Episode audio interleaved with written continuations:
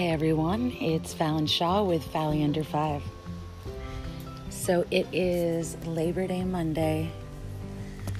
I know that means to most of you that summer has come to an end. Um, I believe this summer went by super fast. I don't know if I'm the only one that feels that way, but August especially was just like here and gone.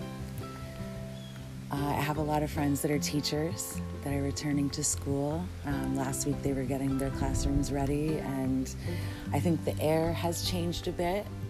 Uh, we had a bit of a, a late in the season heat heat wave. I would say like it was pretty hot for August, and then all of a sudden it just dropped.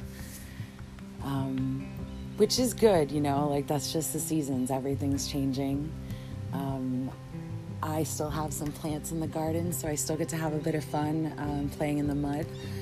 But uh, again, that will also be gone soon, and the leaves will all fall off the trees, and we'll have winter again. As I get older, I don't hate winter as much as I did when I was younger. I'll be honest, I did actually hate it. I always just felt like it was the worst time of the year now I find that it's a time to recharge and to do a little bit of hibernating. I'm a fan of hibernating. I, I love being social, but I also love just doing my own thing. So the winter gives you plenty of time to do that. That's all I got for you today. I just thought I would jump on and, you know, talk a little bit about where we're at.